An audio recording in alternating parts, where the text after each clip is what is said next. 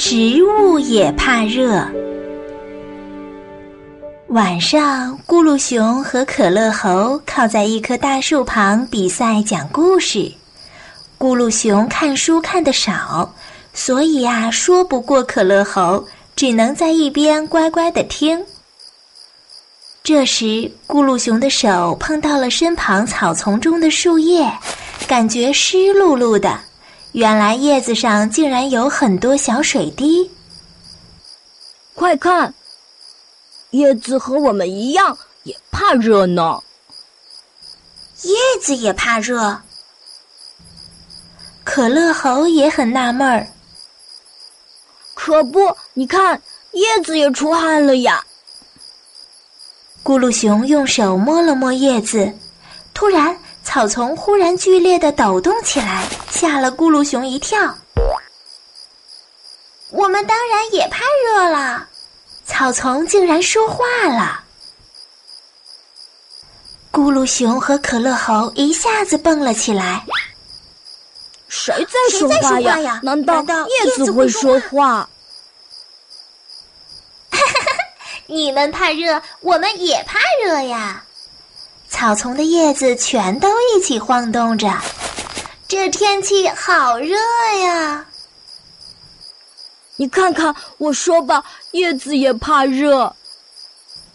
咕噜熊拍了拍可乐猴的肩膀，说：“今天晚上咱们可有了个大发现，在夏天，植物们也怕热，也会出汗。”没有风，好热呀！快帮我们扇扇呀！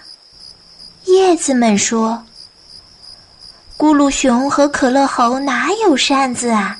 就想到了一个办法，用嘴吹，对着草丛吹，吹呀吹呀，吹得满头大汗。怎么样？有风了吧？有风了吧？”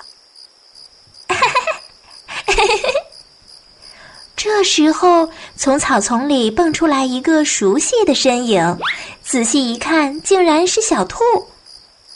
两个笨家伙竟然在那里吹。你原来是你，原来是你。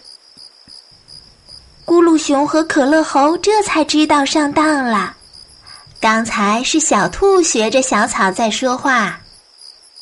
虽然这不是植物的汗水，但是确实是植物排出的小水珠，不是露水。小兔说：“来，我们一起讲故事吧。”三个小伙伴在月光下有说有笑，快乐极了。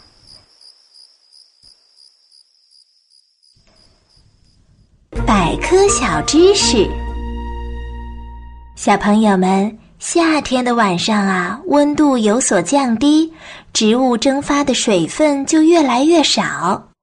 这时候，植物啊便会把自己身体里多余的水分通过叶子上细小的水孔排出来。这就是咕噜熊他们看到的叶子上的小水珠，就好像是植物在出汗一样。